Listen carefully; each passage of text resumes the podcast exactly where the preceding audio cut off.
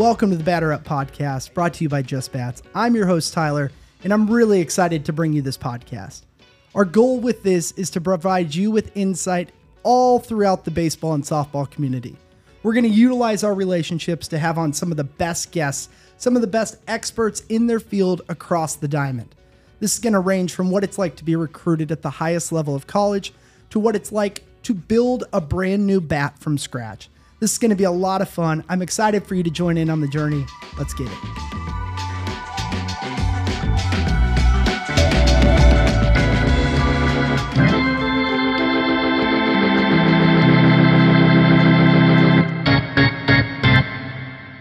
Today, we have a special treat for all you baseball and softball fans out there. Our guest is none other than Roman Bormet, representing both Rawlings Sporting Goods and Easton Baseball and Softball, two titans in the world of sports equipment.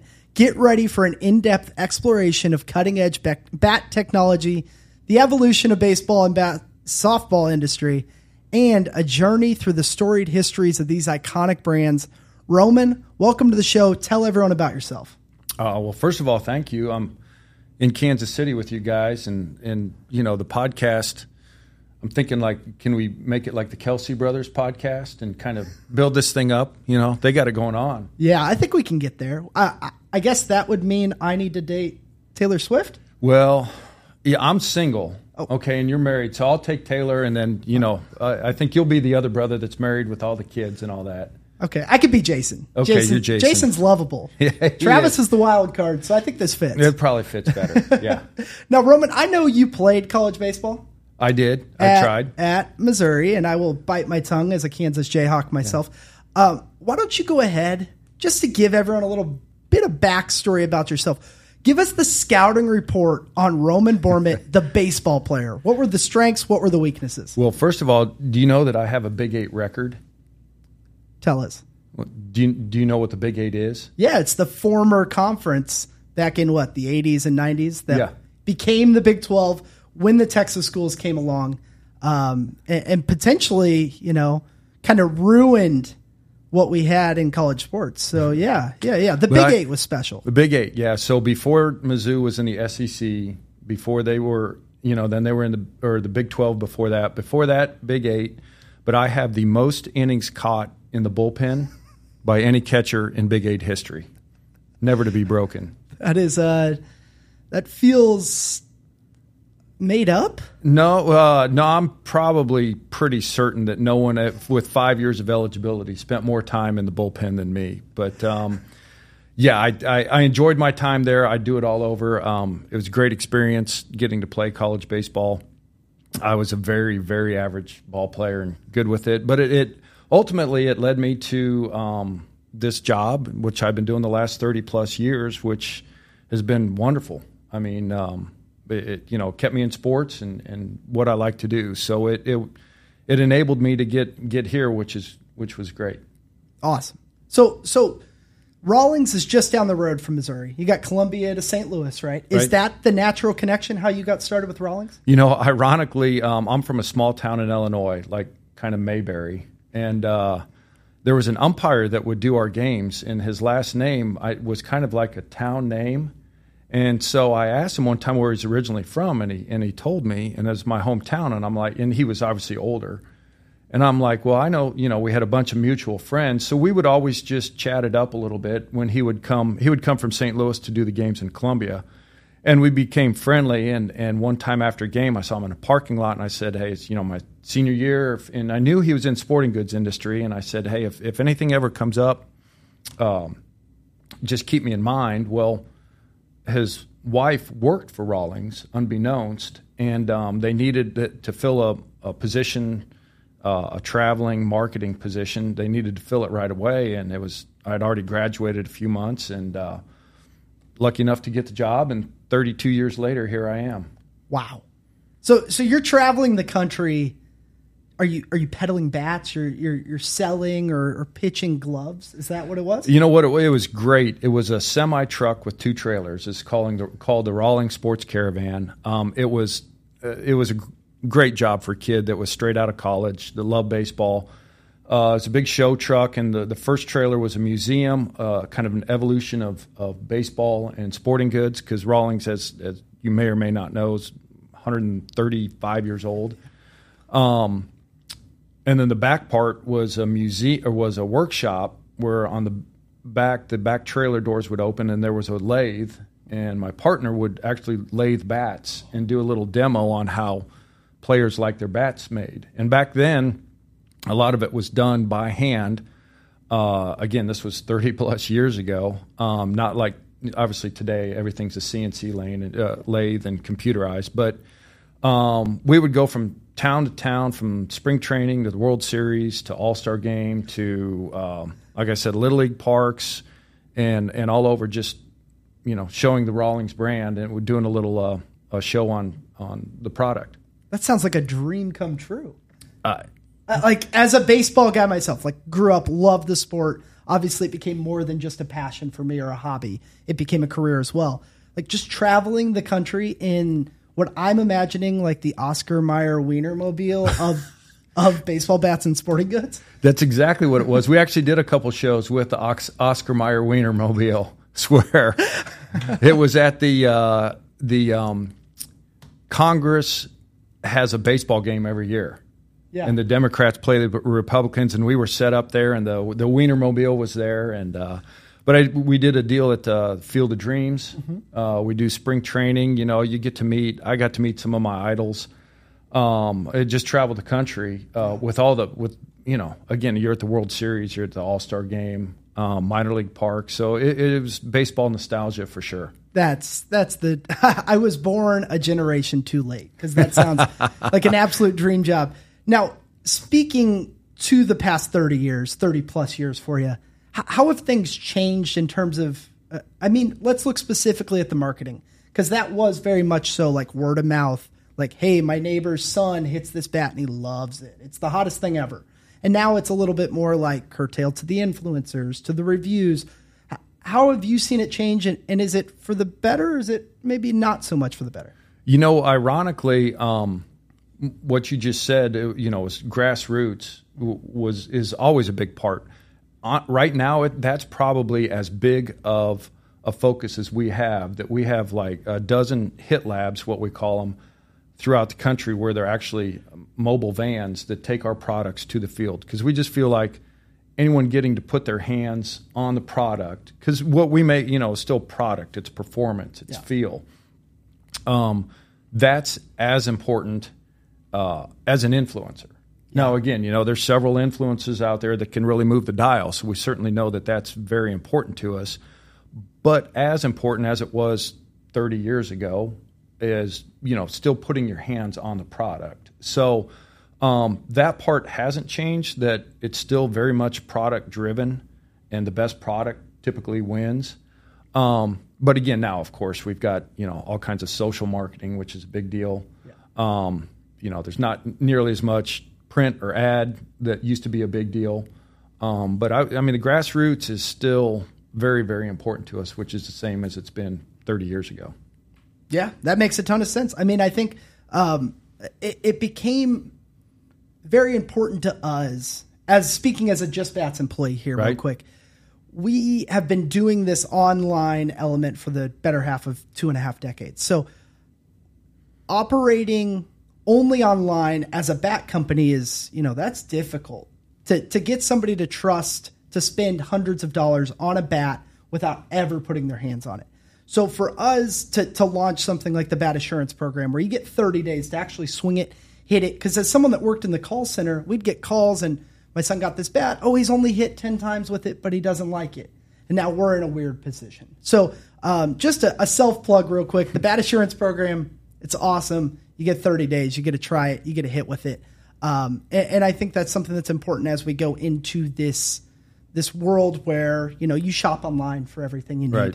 Um, going down the line and, and, speaking as a Rawlings and Easton em- employee, those are two mega brands in baseball. I mean, those are you're talking about Rawlings. You you already mentioned it, the 135 years being in the industry.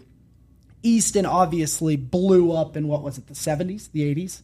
Yeah, uh, yeah, late '70s, early '80s. And and now to have these two combined together, can, can you talk a little bit about that collaboration and what that's looked like from the inside? Yeah, no, it's been fantastic. Um, again, I've worked for both companies, and about four years ago, um, Rawlings and Easton merged, uh, and really, you, you, it's been fantastic in the fact that you can really play off each company's strength. You know, uh, Rawlings has been a glove leader forever. Uh, Easton has been the bat leader, you know, forever. And again, that changes. Don't get me wrong, but um, those are our strengths. And um, then we also have, you know, both companies carry catcher's gear. Rawlings is a baseball company, uh, you know, actual baseballs. So we've been able to play to each other's strengths. Um, and then again, our R and D is extremely important to us. Of course, yeah. So then you take the best of one company and put it with the other, and then the, the best of the other, and put those together. And, and we're, our initial goal was one plus one equals three, and we're we're getting closer and closer to really. Well, I think we've executed that in a, in a number of different categories. We still have some certain uh, places that we we know that we need to get a little stronger, but it, it's helped our both companies tremendously. And um, I, I, would say, without a doubt, it, has been a great experience internally. And I think the market's starting starting to see some of those um, fruits come together. Oh, without a doubt. I mean, speaking as somebody that's been in the bat industry for five years now, where Rawlings was five years ago with bats to where they are now, it, it's it's a night and day difference. You saw it with the Icon and the right. way that thing exploded last year.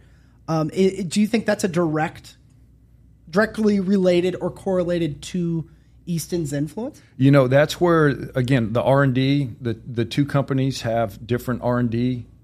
Uh, so there's a little friendly competition internally. Yeah. But also they're able to you know take this concept or idea and then probably you know tweak it because they get another set of eyeballs.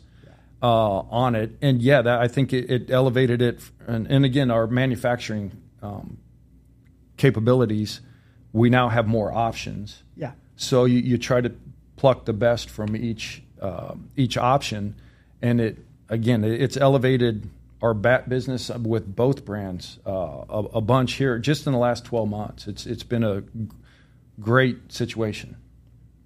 That's yeah yeah yeah. What what you guys are doing is is night and day difference I've seen in the last five years.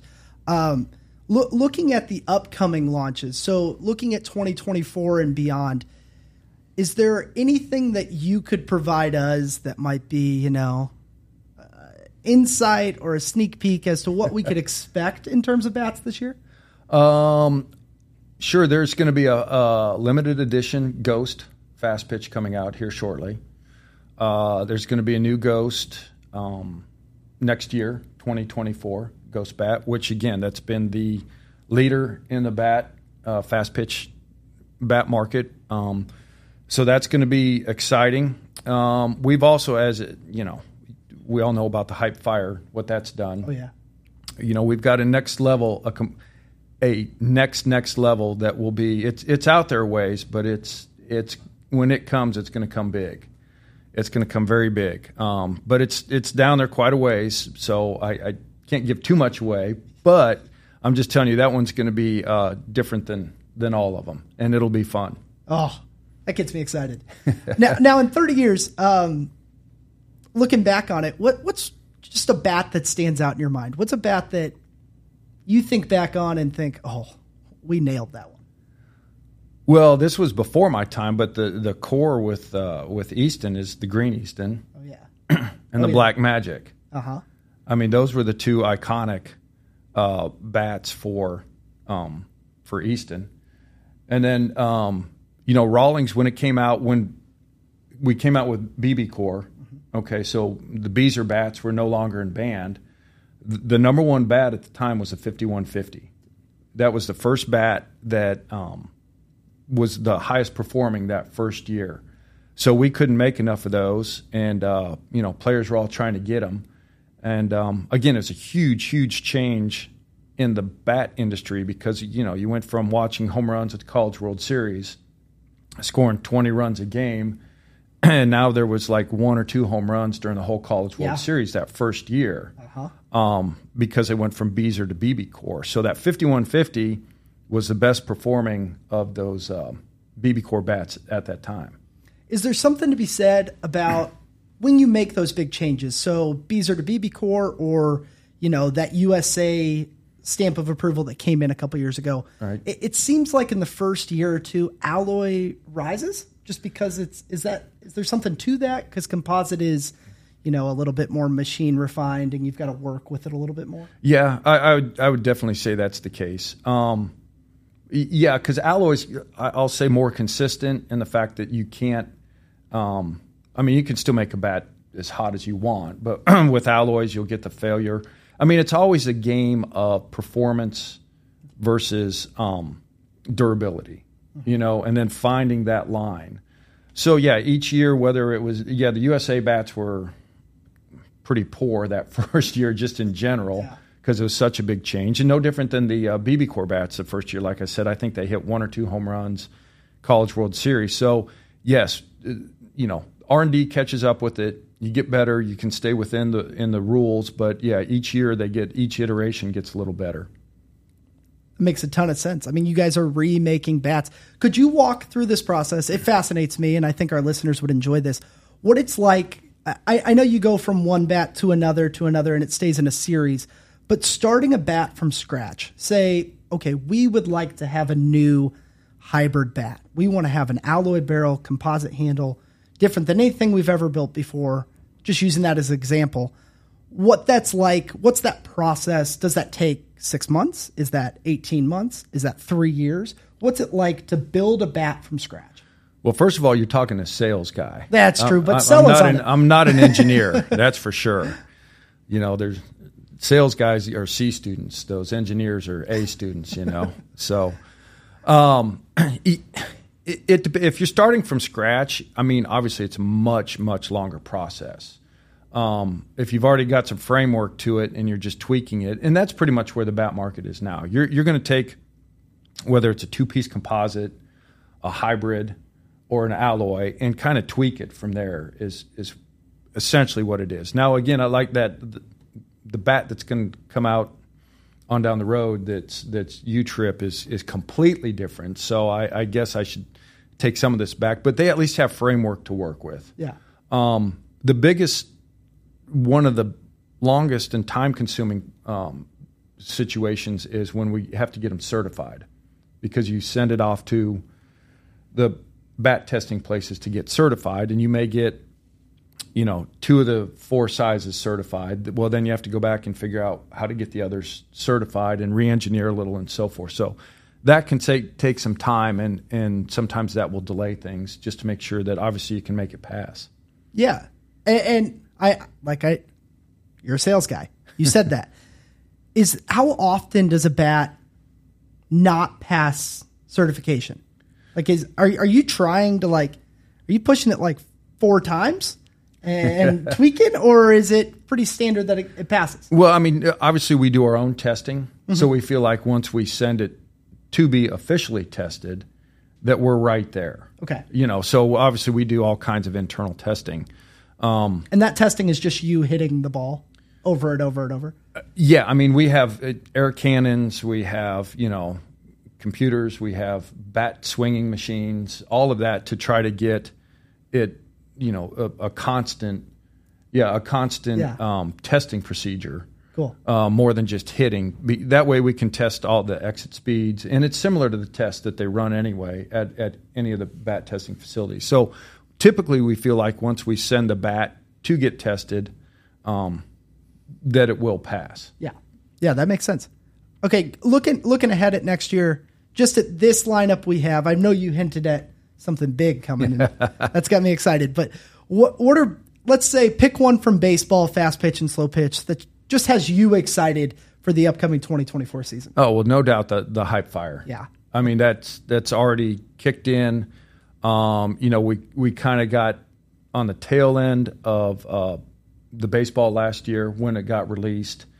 Um, we've been airing those in. Yeah. I mean, it's it's been amazing. So this year will be um, this spring will be kind of the first full spring um, that will have that bat, and uh, so obviously that we're we're super excited about that. It performs. Uh, it's been durable to this point, and um, so yeah, that'll definitely be our leader. Um, again, the upcoming we'll have a, a ghost launch in 2024 Yep. for fast pitch. Um, that's going to do uh, very well Ghost Advanced, so that'll be be good for us in 2024. Um, BBCOR, I mean, you know, the icon's there. The icon's there. Uh, it's already performing. Um, it's doing great. Uh, obviously, we've got some good reviews on it, and and a lot of our teams have uh, our college teams have transitioned to that bat. So that's definitely the icon, which is also on the U Trip side done extremely well uh, here with the new release. Yeah, we see it firsthand. We can't keep it on the shelves. Yeah. With, with a bat like that, and as a sales guy yourself, when you see a wave of it kind of hit, not not necessarily out of nowhere, you guys expected it to be a good bat. Obviously, you had you have hopes for most every bat you make, but when it blows up to the capacity that it does, how does that affect the next year? So you're going to keep that series around, obviously, super successful. Are, are are you building up for a second wave, or are you kind of status quo? Everything kind of stays the same in terms of sales, manufacturing. Oh no, we it's very much when something hits like this, then it's all hands on deck. Uh, you know, we work with our factories. Um, we, we've got an excellent relationship, uh, obviously with our with our bat factories. Um, then you you change your plans to like, yeah, because we have to make more. Um, a lot of times you put them on airplanes and fly them over. There's a big expense in that, but we know that if there's demand for it, that you you know, bat market's a big deal and uh, it's a hot product. You, you need to try to feed that. So we definitely, once we kind of see the green light, um, it's all hands on deck and we hit the gas. The fire alarm has been pulled. The hype fire alarm. The hype fire the alarm. hype fire alarm. I love that. Now, okay, let's talk on the hype fire for just a second. Tell tell everyone in what way that's available. I know at the U trip level, is there going to be a BBCOR hype fire? Uh, no. Well, at this point, I we're not sure. Okay. Okay. I mean, not this coming spring for Yep, sure. yep. Um, again, whether we uh, that hasn't been determined yet, um, but not for this spring. Um, so with the U trip, I'm sorry, ask the rest of that question. Yeah, yeah. Just just talk about that lineup um, with the U trip. Is that available in drop twelve, drop ten, drop Okay, eight, um, drop yeah. five? No, we're we're drop ten, drop eight, and drop five. Okay. Um, again, you guys, as far as you, as soon as you get them, uh, you're sold out in a couple days. Yeah. So uh, if you guys get the email uh, saying it's in stock, you better get it. Oh So- gosh, but- we we cannot keep them on our shelves. Oh, it's been it's been fantastic. Same and the icon too. The U Trip icon has also done well, Oh, yeah. um, and that that sold out really really quickly. So Do you do you typically see a trickle down from BBCOR? So say, I mean, the icon. Obviously, the Bat Bros blew it up. They Yep. loved it. yep. Um, that was at the BBCOR level. D- do you see that trickle down to U Trip because the BBCOR performed so well? somewhat but until until that's kind of proven out there um, then that's when it really accelerates you'll see a little bit of that but until kids start hitting it or bat bros says hey this is the hottest bat going um, that's really when it kicks in so um because again kind of to that back to, back to the grassroots marketing part you know people want to hit it, feel it, and and know it's good. Um, and again, with your guys, again, bat assurance program, if they don't like it, they can trade it for something else, which is which is good for the consumer. Look at you. You're plugging for us. Well, yeah, you guys, you guys are the best in the biz. Oh, you're the man. Um, now, now let's let's take a step back from some of the talking in the weeds about bats here. Just looking at it as a baseball fan yourself over the course of your lifetime, how do you think baseball players have changed? Ha- have the best baseball players, you know, always just been the best baseball players, or with the the rate and the knowledge we have at the youth level and the way we're we're training and building up athletes, is is present day baseball player, in your opinion, better than a baseball player in the seventies or eighties? Yeah, I mean, without a doubt, you look at a lot of these guys and they're just physically incredible, Yeah. you know. And I mean, yeah, I'll talk to friends. I, again, when I was in high school or when I was in college, I rarely saw anyone that threw 90 miles an hour. And again, played at a fairly high level in college, but rarely was a guy throwing 90. You you go to a high school game, and you know I live in Texas, and there's three or four kids in our city that throw 90 miles an hour, which is crazy. So, yeah, I mean, all, and all the analytics and so forth. Um, I, I think the thing that has changed a little bit to the detriment is that too many kids play just one sport. Yeah. And I think that other sports help baseball. If you go play another sport, and you know it's it's better for your body too if you're having to use different muscles and and your your brain just to take a you know it's not 12 months of baseball. Yeah. Um, so I think that part isn't necessarily healthy, but I think as far as players and performance and all of that, it's it's a whole another level than it was for sure. Yeah, I mean, it, it would be hard not to, but you know, just looking back on it, I, I, speak to my dad about the players he remembers watching. He grew up in Minnesota, so it was like Rod Carew yeah. and, and, Tony Oliva. Yeah, and um, the the way he talks about them, his eyes glow, but then you start to think about it, and I mean, as we evolve as athletes and humans, we're gonna we're gonna advance and we're gonna get better and better. Um, is there any player you can think of that you think could have just, you know, transcended time? Say, say pick a player from from your childhood that you think still is, you know, an elite player in present day. Um, I'm gonna say Tony Gwynn as far as a hitter. Yeah. You know, I read something the other day that um, Kyle Schwarber struck out more times this season than Tony Gwynn did in like ten seasons or struck out twice as many times. It was some ridiculous number. But again, that's how the game's changed. Yeah. Schwarber's paid to hit home runs. I, I get it. That's the way. As the a leadoff hitter, Uh, which right, is right. wild. He's taking Big Daddy hacks Yeah. for sure. yeah. Um, but again, Tony Gwynn was a guy that I think could hit no matter who was pitching, uh, especially now that there's no shift. Well, although Tony Gwynn probably would have figured out a way that they couldn't have put a shift on him. Um, just because he's that guy that was always going to find a way to put the ball in play and hit it hard. He could hit for some power too.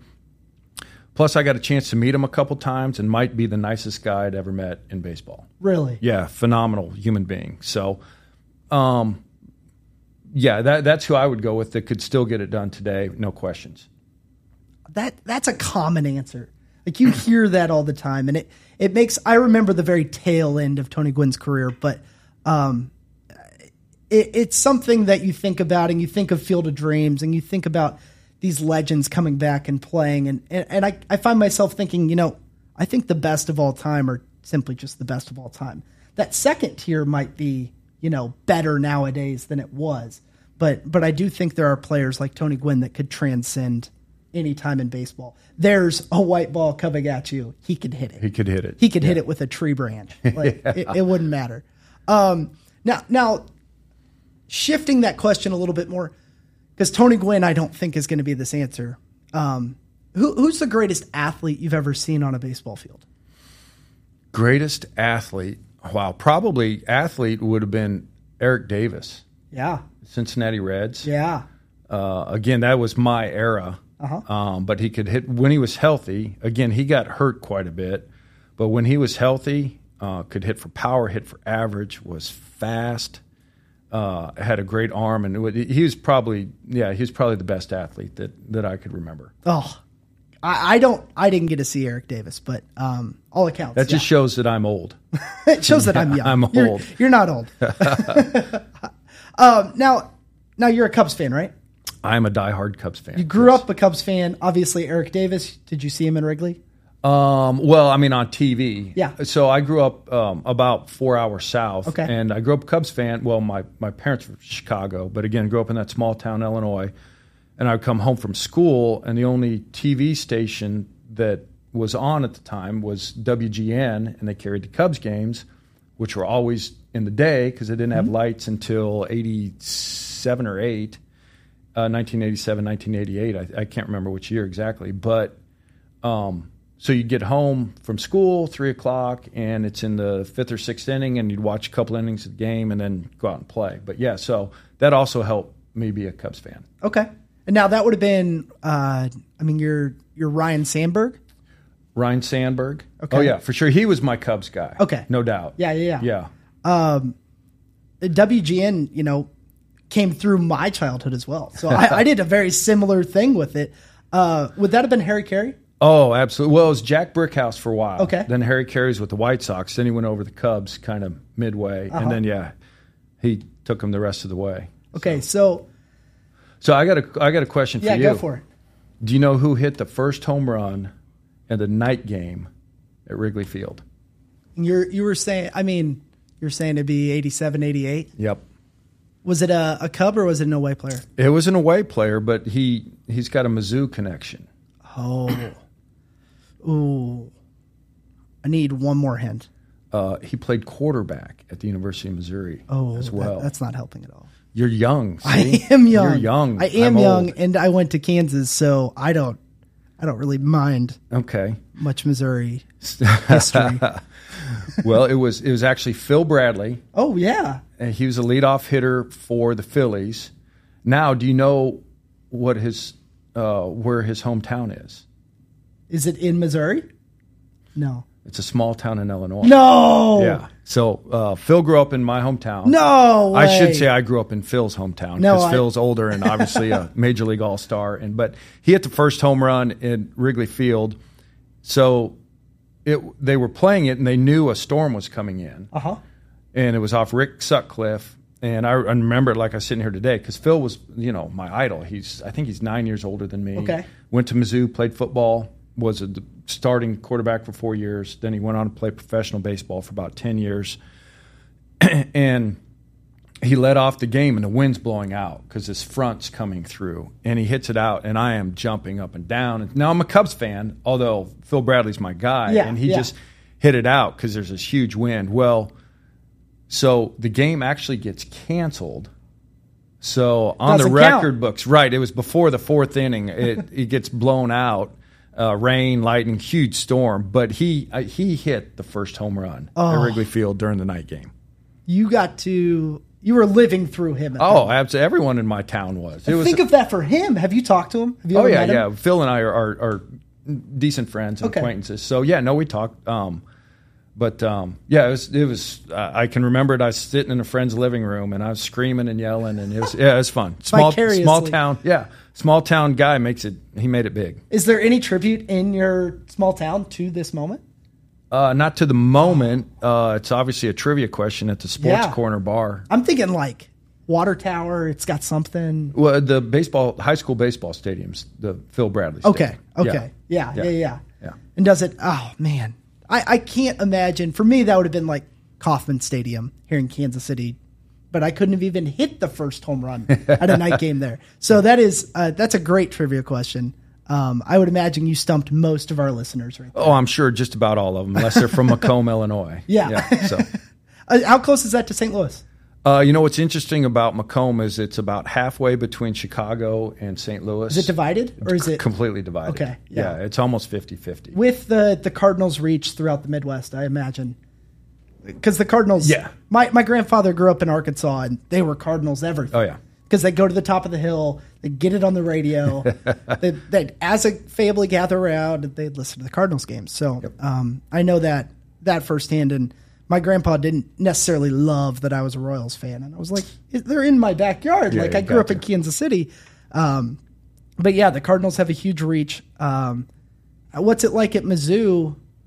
You know, Cardinals v Cubs. Oh, it's oh Cardinals. No, it's all Cardinals. It has to be. Right? Yeah, it's all Cardinals. I mean, the Royals 50. It's 50-50 really. when it's Cardinals Royals, but yeah, no, it's, it's all Cardinals. No, no Cubs. Okay. Now, now speaking as a Cubs fan, a lifelong Cubs fan, um, gonna set the stage real quick. Okay. It's November second, Yep. twenty sixteen. Yep. There's a rain delay. Yep. That's a little nervous. We come Yep. out of it. Rajai Davis hits a home run. Yep. Things are a little shaky. It was You've- shaky. You've got a lifetime of 108 years of disappointment. it. Yep. You're you're starting to think about like goats from hundred years ago that Mm-hmm. were, were banned from the stadium. Chopper to Chris Brown or Kris Bryant. Bryant. Sorry, Kris Bryant. Chopper to Kris Bryant. Throws it across. Rizzo catches it. Yep. It's over. What's going through your mind? Well, first of all, one of my kids had already gone to bed because they they were Cubs fans because they didn't have a choice. Yeah. You know. Yeah, So yeah. and they was it was like I think one was 16 and one was 12. Okay. So one had already gone to bed because the rain delay and it was late. This is your point. daughter went to bed, right? Or did Cade go to bed? Um, actually, I think Cade went to bed because he had early morning practice the okay. next morning. Okay. But then, yeah, so we that happens.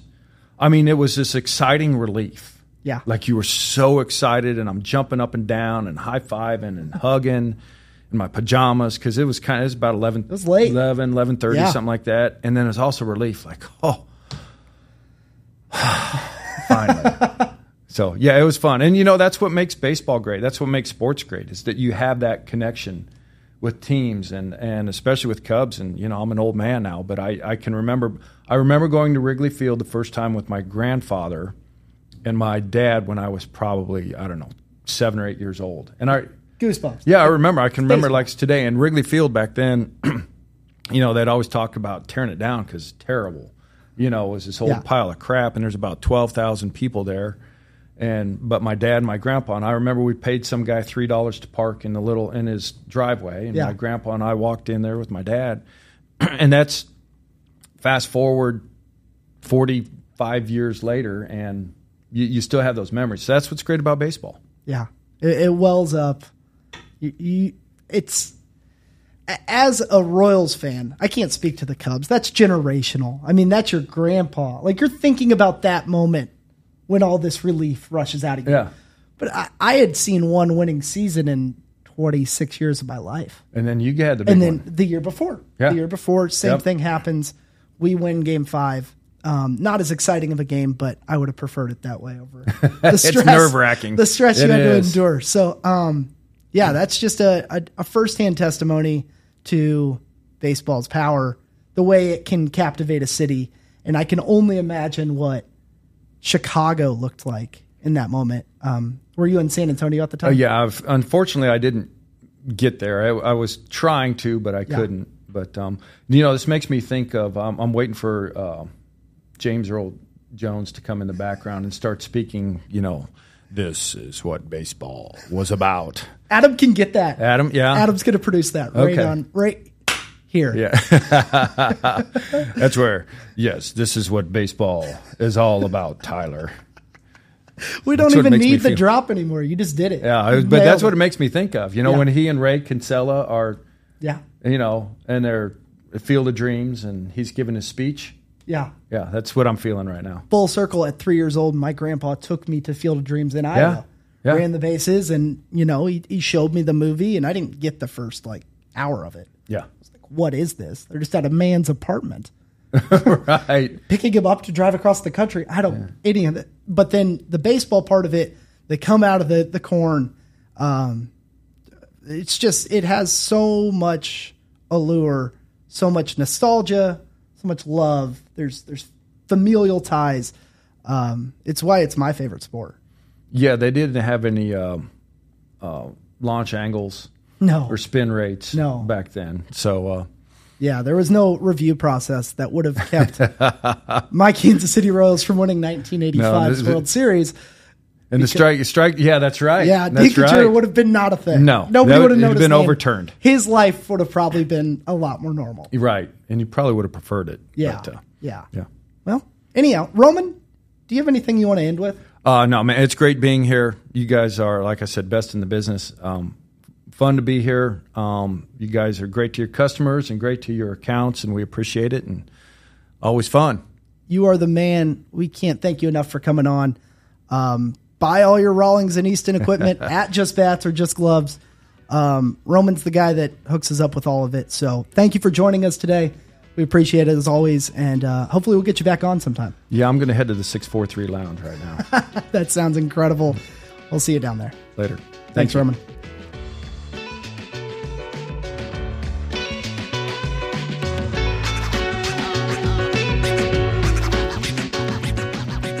I hope you've enjoyed this episode of the Batter Up podcast. If you're watching on YouTube, be sure to drop us a like. And if you're listening on a podcast, be sure to drop us a five star review and subscribe to be alerted for any upcoming releases of episodes. Thanks for stopping by, and I'll see you next time.